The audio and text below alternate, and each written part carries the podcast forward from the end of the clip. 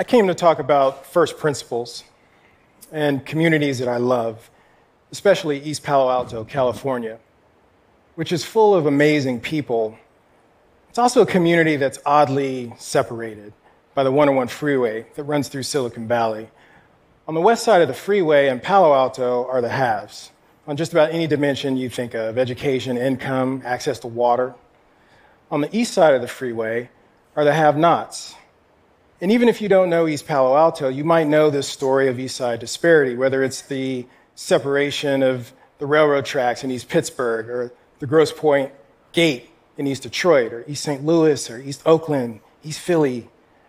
Why is it that communities on the social, economic, and environmental margin they tend to be on the east sides of places? Turns out it's the wind. If you look at the Earth from the North Pole, you'd see that it rotates counterclockwise. And the impact of this is that the wind in the northern and the southern hemispheres blow in the same direction as the rotation of the Earth to the east. So, the way to think about this is imagine you're sitting around a campfire. You got to seat 10 people, you got to keep everyone warm. The question is who sits with the smoky wind blowing in their face? And the answer is people with less power. This campfire dynamic is what's playing out in cities, not just in the US, but all around the world. East London, the east side of Paris is this way, East Jerusalem. Even down the street from where we're sitting right now, the marginalized community is East Vancouver. Now, I'm not the only one to notice this. I nerded on this hard for years, and I finally found a group of economic historians in the UK who modeled industrial era smokestack dispersion. And they came to the same conclusion mathematically that I'd come to as an anthropologist, which is wind and pollution were driving marginalized communities to the east. The dominant logic of the industrial era is about disparity. It's about haves and have nots, and that's become part of our culture. That's why you know exactly what I'm talking about if I tell you someone's from the wrong side of the tracks. That phrase comes from the direction that wind would blow dirty train smoke to the east, usually. I'm not saying every single community in the East is on the margin or every community on the margin is in the East, but I'm trying to make a bigger point about disparity by design. So if you find yourself talking about any cardinal direction or a freeway, a river, some train tracks, you're talking about an East Side community. Now, the wind is obviously a natural phenomenon, but the human design decisions that we make to separate ourselves is not natural.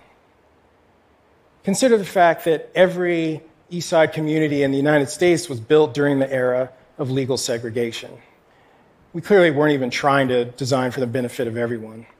So we ended up dealing with issues like redlining. So this is where the government literally created maps to tell bankers where they shouldn't lend. These are some of those actual maps. And you'll notice how the red tends to be clustered on the east sides of these cities those financial design decisions became a self fulfilling prophecy. So, no loans turned into low property tax base, and that bled into worse schools and a less well prepared workforce. And lo and behold, lower incomes, it means you can't qualify for a loan. It's just a vicious downward spiral.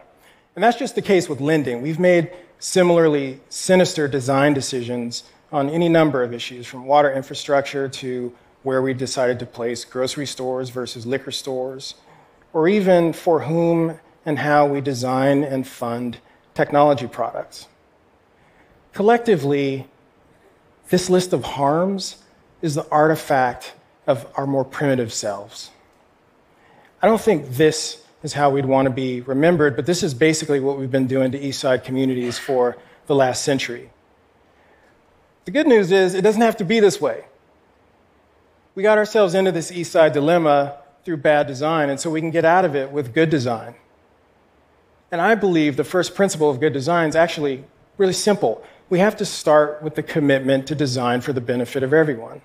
So remember the campfire metaphor.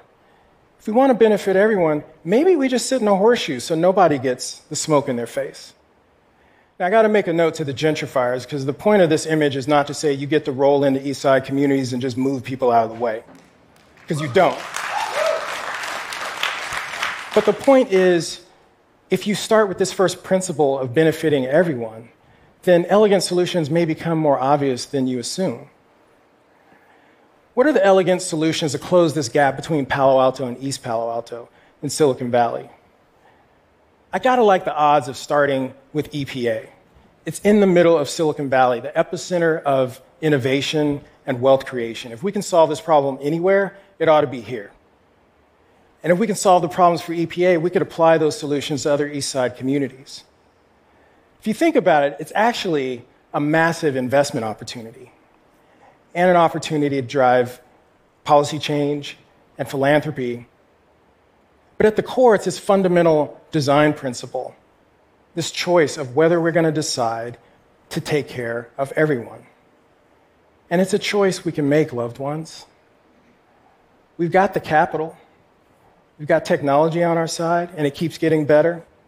We've got some of the best entrepreneurs in the world in this building and in these communities right now.